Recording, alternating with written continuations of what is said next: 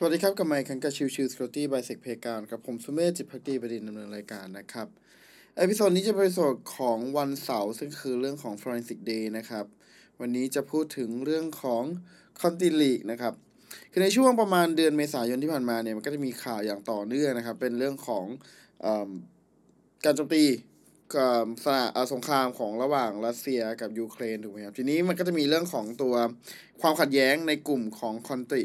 เอ่อกรุ๊ปนะครับ Conti Group คือเอ่อกลุ่มเป็นกลุ่มแฮกเกอร์นะครับที่โจมตีหลากหลายสารพันมากเลยนะครับ แล้วทีนี้เนี่ยในกลุ่มกลุ่มนั้นเนี่ยมันก็มีความเห็นด้วยและไม่เห็นด้วยกับการสร้างสงครามของตัวรัสเซียกับตัวของยูเครนนะครับ ทีนี้มันก็เลยเป็นประเด็นว่าประเด็นคือไอ้ตัวหัวหน้ากลุ่มของตัว Conti เนี่ยเขาดันสนับสนุนในตัวของทางรัสเซีย มันก็เลยกลายเป็นว่าไอ้คนในกลุ่มที่ไม่ได้สนับสนุนตัวของทางรัสเซียเนี่ย ก็เลยเริ่มเอาข้อมูลออกมาแชร์นะครับ ซึ่งข้อมูลอากาศมีเยอะแยะมากมายเลยนะครับ ไม่ว่าจะเป็นเรื่องของตัว key ที่ใช้ในการเข้ารหัส ไม่ว่าจะเป็นเรื่องของ source code ไม่ว่าจะเป็นเรื่องของตัว CMS ไม่ว่าจะเป็นเรื่องของการเข้าถึงใดๆก็แล้วแต่นะครับ ทีนี้เนี่ย ก็จะมีตัวของ blog blog หนึ่งนะครับ ชื่อว่า Bushido Token net นะครับเขาได้สรุปรวบรวมข้อมูลที่ได้มาจากทางข้อมูลที่หลีกมาจากทางของทางคอนตินะครับ ซึ่งในที่นี้เนี่ยก็เลยผมก็เลยพยายามแบบมาย่อยอีกทีหนึ่งให้ให้ทุกทุกท่านได้รับฟังกันนะครับ ก่อนอื่นนะครับ ตัวของคอนติเนี่ยมันจะแบ่งเฟสในการโจมตีเป็นหลากหลายมากนะครับ ก็เริ่มจากตัวของเฟสแรกก็คือเรื่องของ reconnaissance นะครับ ก็คือเรื่องของการเก็บข้อมูลนะครับคือคอนติไม่ใช่เป็นกลุ่มที่แบบอยู่ดีอยากจะโจมตีก็โจมตีนะครับคอนติมีความมุ่งเป้าในการโจมตีนะครับ ดังนั้นสิ่งหนึ่งที่จำเป็นของทางคอนติเองที่จะเริ่มในการกระบวนการการโจมตีเนี่ยก็คือเรื่องของ OSNT team คือการพยายามหาข้อมูลตัวของกลุ่มเป้าหมายก่อนว่า เอ่อตัวของ target หรือเป้าหมายที่คอนติจะโจมตีเนี่ยเขาเป็นใคร มีอีเมลอะไรติดต่อได้ยังไง ข้อมูลรายละเอียดเป็นอย่างไรบ้างนะครับ ซึ่งในหน่วยส่วนนี้นะครับเอ่อตัวของทาง Conti เนี่ยเขาเรียกว่า HUMINT นะหรือก็คือตัวของ Human Intelligence Information Gathering นะครับ คือเป็นการพยายามเก็บข้อมูลตัวของ บริษัทเป้าหมายนะครับ ไม่ว่าจะเป็นเรื่องของ salesperson นะครับตัวของบริษัทนะครับ manager executive level แล้วก็อื่นๆอีกมากมายนะครับเพื่อใช้ประกอบในการโจมตีนะครับ ส่วนถัดมานะครับก็จะเป็นเรื่องของการทำ phishing email เพื่อจะส่งไปให้กับตัวของ user เหล่านั้นนะครับ ซึ่งไอตัวของการทำ phishing เนี่ย ก็จะมีความหลากหลายในการโจมตีนะครับไม่ว่าจะเป็นเรื่องของการปลอมเป็น องค์กรต่างๆ เช่น Apple อย่างเช่น Amazon นะครับ หรือบางครั้งก็จะปลอมเป็นลักษณะของการทรายเอกสารนะครับพวกพวก DocuSign พวกอะไรพวกนี้นะครับ เพื่อที่พยายามหลอกล่อให้ตัวของทาง user เนี่ยกรอกข้อมูลเข้ามาให้ได้นะครับ ส่วนที่ 3 ก็จะเป็นเรื่องของตัว malware นะครับ malware เนี่ยตัวของกลุ่ม Conti สร้างขึ้นมาเนี่ย เป็นการพยายามฝังเข้าไปในตัวของเครื่องของเหยื่อ โดยที่หลบเลี่ยงการตรวจจับให้ได้มากที่สุดเท่าที่เป็นไปได้นะครับ โดยที่การหลบเลี่ยงตรวจจับปกติจะมุ่งเป้าไปที่ตัวของ Windows Defender แล้วก็ ESET Not 32นะครับส่วนถัดมาก็จะเป็นเรื่องของตัว Command and Control นะครับ หรือก็คือ C2 นะครับ ตัวของ Conti เนี่ยมีการใช้งานเครื่องเซิร์ฟเวอร์จากตัว host ที่ปกติได้มีการใช้งานเลยนะครับ แล้วก็รวมถึงตัว proxy ต่างๆ ก็มีในการใช้ในการโจมตีเช่นเดียวกันนะครับหนึ่งในเซิร์ฟเวอร์ที่ตัวของทาง Conti ใช้นะครับ ก็คือตัวของ ZE Host นะครับสำหรับ hosting นะครับ แล้วก็มีเรื่องของ panel คอยรับการเชื่อมต่อมาจากที่ต่างๆนะครับ อันนี้ถือว่าเป็นคือเรียกว่า เพียบพร้อมนะครับในเรื่องของการดำเนินงานของฝั่ง Conti เลยทีเดียวนะครับ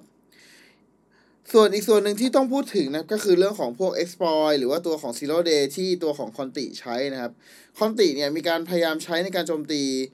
ตัวระบบต่างงานต่างๆนะครับ ที่เป็นทั้งในเรื่องของเชิง phishing อย่างที่บอกไปแล้ว คือการทำโจมตีไปที่ตรงของฝั่ง client side และก็การโจมตีไปที่ตัวของเอ่อเซิร์ฟเวอร์ต่างๆ เช่นเดียวกันนะครับ อย่างที่ทาง Bushido Token เขาได้สรุปมาตัวอย่างนะครับ ก็จะมีเรื่องของการโจมตีโดยใช้ p e t i p o t e m นะครับโจมตีไปที่ตัวของ Microsoft NTLM Authentication System นะครับในช่วงประมาณสิงหาคมปี 2021 นะครับ แล้วก็มีการโจมตีลักษณะของ privilege escalation เมื่อโจมตีเข้าไปในเครื่องได้แล้วนะครับ ก็ใช้โจมตีเป็นช่องโหว่ที่เป็น zero day เลยนะครับ คือซื้อมานะครับ แล้วก็มาใช้ในการโจมตีนะครับ โดยในตลาดใต้ดินเนี่ยขายอยู่ประมาณ 60k USD นะครับ ก็ถือว่าสูงมากนะครับ นอกจากนั้นแล้วนะครับ กลุ่มตัวของ Conti เองนะครับ ก็มี member ทั้งหมดนะครับ ทั่วโลกเนี่ยอยู่ที่ประมาณ 150 คนขึ้นไปด้วยนะครับ โดยที่แต่ละคนมีเงินเดือนด้วยนะครับ อยู่ที่ประมาณ 2,000 ดอลลาร์ต่อเดือนนะครับ นั่นหมายความว่า ปกติต่อเดือนเนี่ย ตัวของทาง Conti นะครับที่เป็นทีมงานเนี่ย จะมีค่าใช้จ่ายอยู่ประมาณ3 0 0แสนดอลลาร์ต่อเดือนนะครับ หรือก็คือประมาณ3ล้าน6แสนดอลลาร์ต่อปีนะครับ ซึ่งถือว่าเป็นค่าใช้จ่ายที่สูงมากนะครับ แต่ก็ด้วยความที่ Conti เนี่ยมันโจมตีได้หลากหลายโจมตีได้เยอะมากนะครับ ดังนั้นเนี่ยก็ยังมีเงินที่จะจ่ายในระดับแบบนี้ชัดเจนนะครับ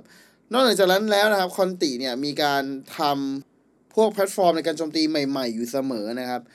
เพราะว่าเป็นการพยายามพัฒนาเพื่อจะหาเงินจากเหยื่อให้ได้มากที่สุดเท่าไปได้ นั่นเองนะครับ ส่วนของ ransomware ที่กลุ่มคอนติใช้นะครับ ก็จะเป็นตัว Netwalker Maze แล้วก็ Lockbit นะครับสามตัวนี้ที่ถูกใช้ในของทางกลุ่ม คอนตินะครับแล้วนอกเหนือจากนั้นแล้วนะครับก็มีการทำเพิ่มเติมด้วยนะครับเอ่อก็คือตัวที่เป็นที่ได้รู้จักกันดีนะครับก็คือ RYUK นะครับ d e a l w o นะครับ Review นะครับแล้วก็ a l o s Locker แล้วก็ Black Matter นะครับที่มีการถูกพูดถึงนะครับที่มีข้อมูลหลุดออกมาจากตัวของ c o n t i n League นะครับในกลุ่มแชทของทางคอนตินะครับที่มีข้อมูลหลุดออกมาเนี่ย จะพบว่ามีการพูดคุยในลักษณะการใช้ภาษารัสเซียด้วยนะครับ ดังนั้นก็มีความไม่ได้สูงที่กลุ่มที่เป็นหัวหัวของทางคอนติเนี่ย เป็นกลุ่มแฮกเกอร์ชาวรัสเซียนะครับ นั่นคือจุดที่ทำไมมันถึงความเกิดความแตกแยกกันภายในนะครับ เพราะว่ามีความสนับสนุนตัวของประเทศคนละประเทศนั่นเองนะครับ แล้วก็หลังจากที่มีตัวของ source code ของทาง Conti หลุดออกมานะครับก็มีการเอาไป modify นะครับ โดยกลุ่มแฮกเกอร์ที่ชื่อว่า Network Battalion 65 นะครับ หรือก็คืออชื่อย่อเป็น NB 65 นะครับนำตัว source code ของ Conti ไป modify ต่อแล้วนำไปใช้ในการโจมตีกลุ่มรัสเซียอีกด้วยนะครับ ซึ่งเหมือนพยายามย้อนแย้งอะพูดง่ายๆคือข้อมูลที่หลุดมา เฮ้ย ฉัน คุณสนับสนุนรัสเซียใช่ไหมได้ งั้นเดี๋ยวฉันโจมตีกลับนะครับ อะไรแบบนั้นนะครับ ดังนั้นเนี่ยก็เป็นถือว่าเป็นเกม cyber warfare อย่างชัดเจนนะครับ แล้วก็มีอะไรที่น่าสนใจเยอะจากข้อมูลที่หลุดออกมาของทางฝั่ง Conti นะครับ ซึ่งก็ถือว่าเป็นกลุ่มดัง แล้วก็เป็นกลุ่มที่ มีอิทธิพลมาก ๆ ในในโลก cybersecurity นะครับ เพราะว่าก็เครื่องมือแล้วก็ตัวของทีมงานเนี่ยเพียบพร้อมจริง ๆ แล้วก็มีรายจ่ายและรายรับรายจ่ายที่ค่อนข้างสูงมาก ๆ นะครับ ทั้งนี้นะครับด้วยความที่